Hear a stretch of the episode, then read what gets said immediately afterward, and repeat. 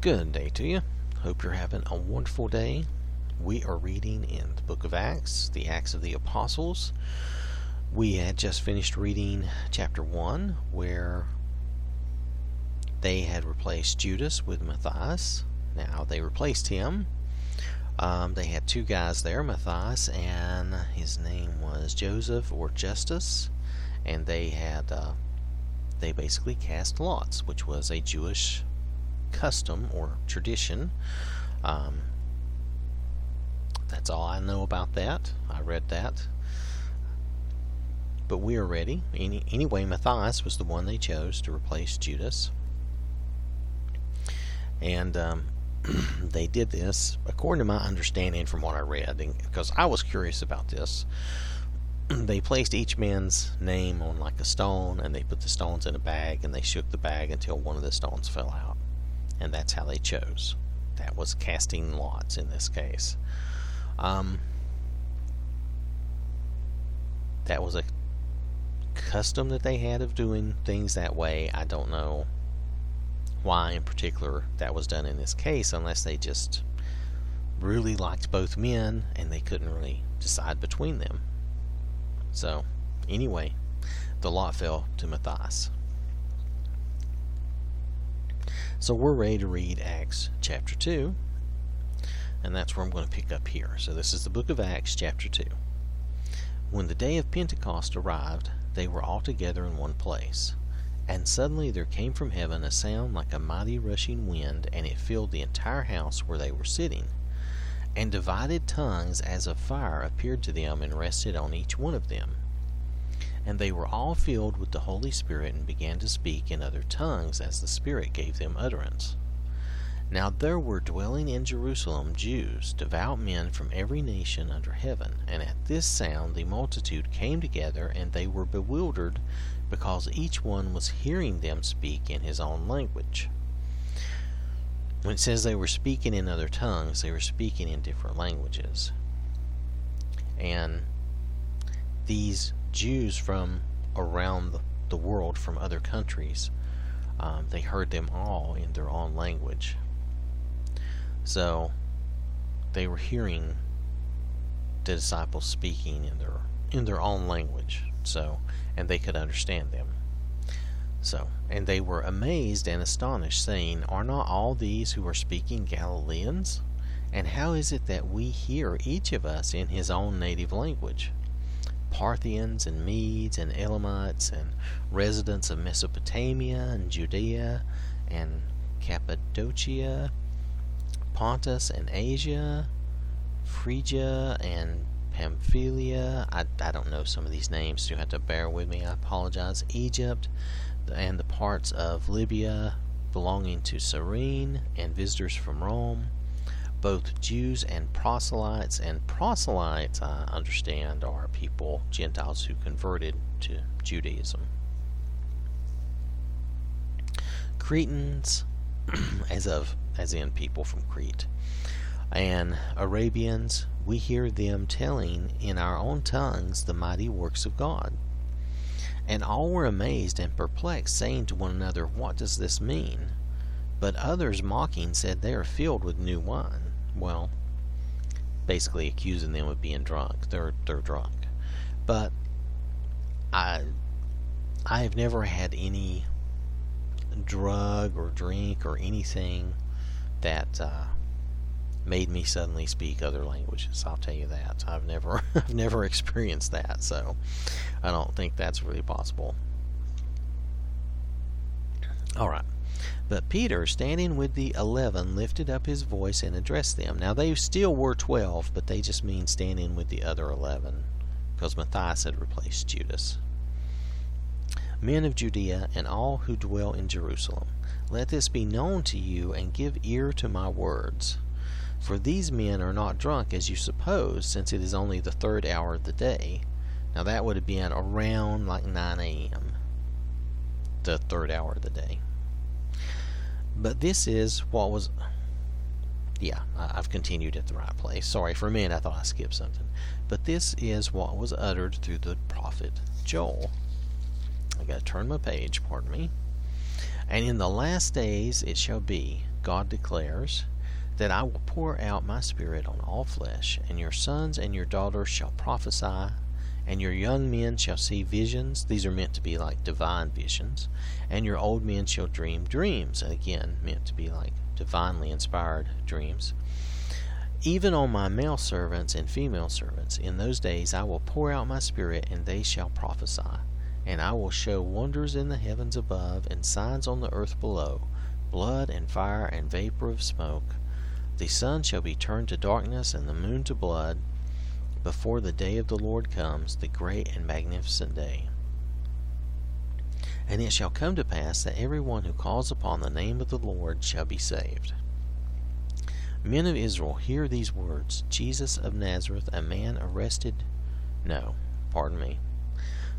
Jesus of Nazareth, a man attested to you by God with mighty works and wonders and signs that God did through him in your midst, as you yourselves know.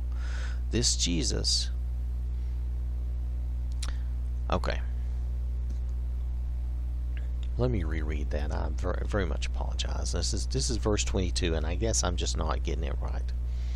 Men of Israel, hear these words. Jesus of Nazareth, a man attested to you by God with mighty works and wonders and signs that God did through him in your midst, as you yourselves know.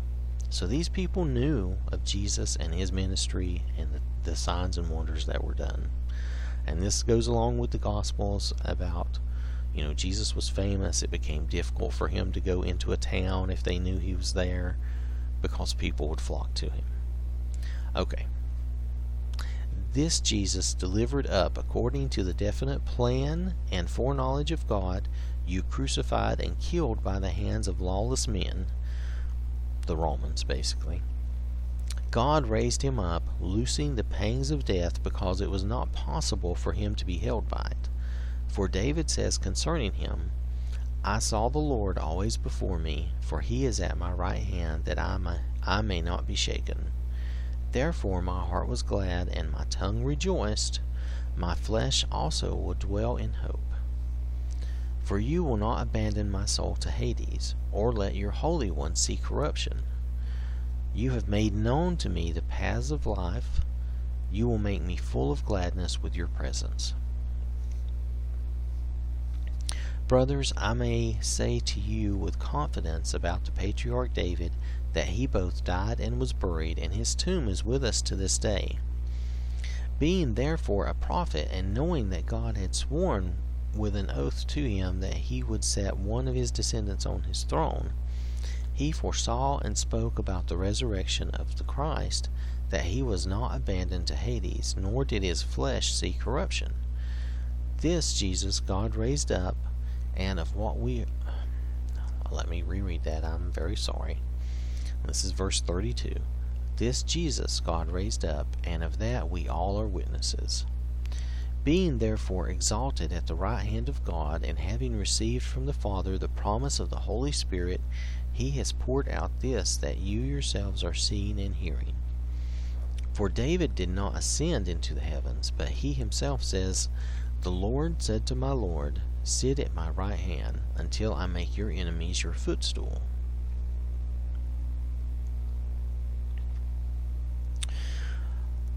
Now, in the Amplified, this the Lord said to my Lord. It there's a connotation here of the Lord, like the God the Father, said to my Lord, like uh, the Son, sit at my right hand, like a father speaking to a son. That was the connotation that was given. Okay, verse 36. Let all the house of Israel therefore know for certain that God has made him both Lord and Christ, this Jesus whom you crucified. Now when they heard this, they were cut to the heart, and said to Peter and the rest of the apostles, Brothers, what shall we do?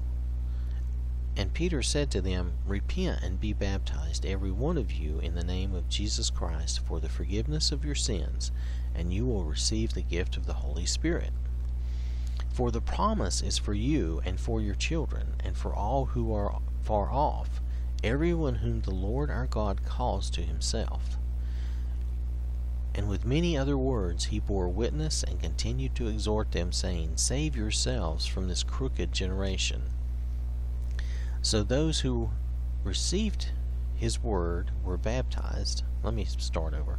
So those who received his word were baptized, and there were added that day about 3,000 souls. Now I did I did see in the Amplified Bible that while they they did add about 3,000 souls, there were like 100,000 people there for this this uh, this celebration, this uh, what uh, the, the Pentecost. It was one of the it's one of the big celebrations they do every year, and it had to do with their harvest. So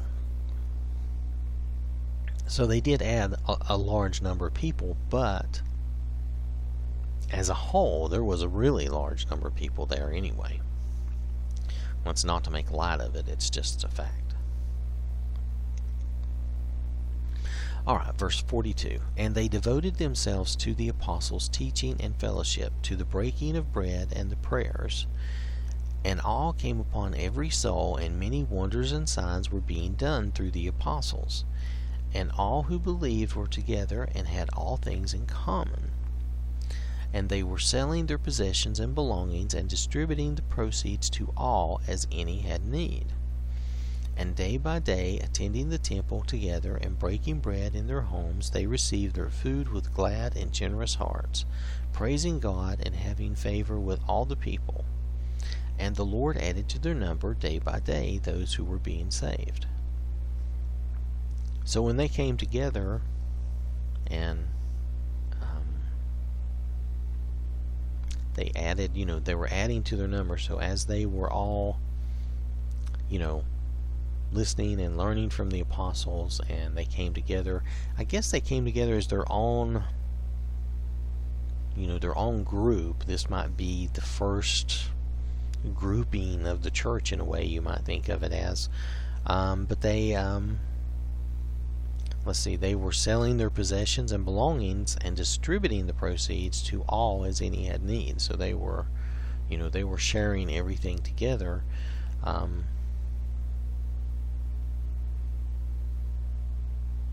and they were sharing the proceeds. See, they were distributing the proceeds to all as any had need. Uh, that's pretty self-explanatory. So it's something you don't think about or hear a lot about. Um, we don't we don't really do that. We do, you know, we do an offering and we try to share with others as they have need. I know within our congregations, but uh, anyway, that is the that is the end of chapter two in the book of Acts. So uh, I want to thank you for listening, and uh, hope you have a wonderful day. And remember, always remember that God loves you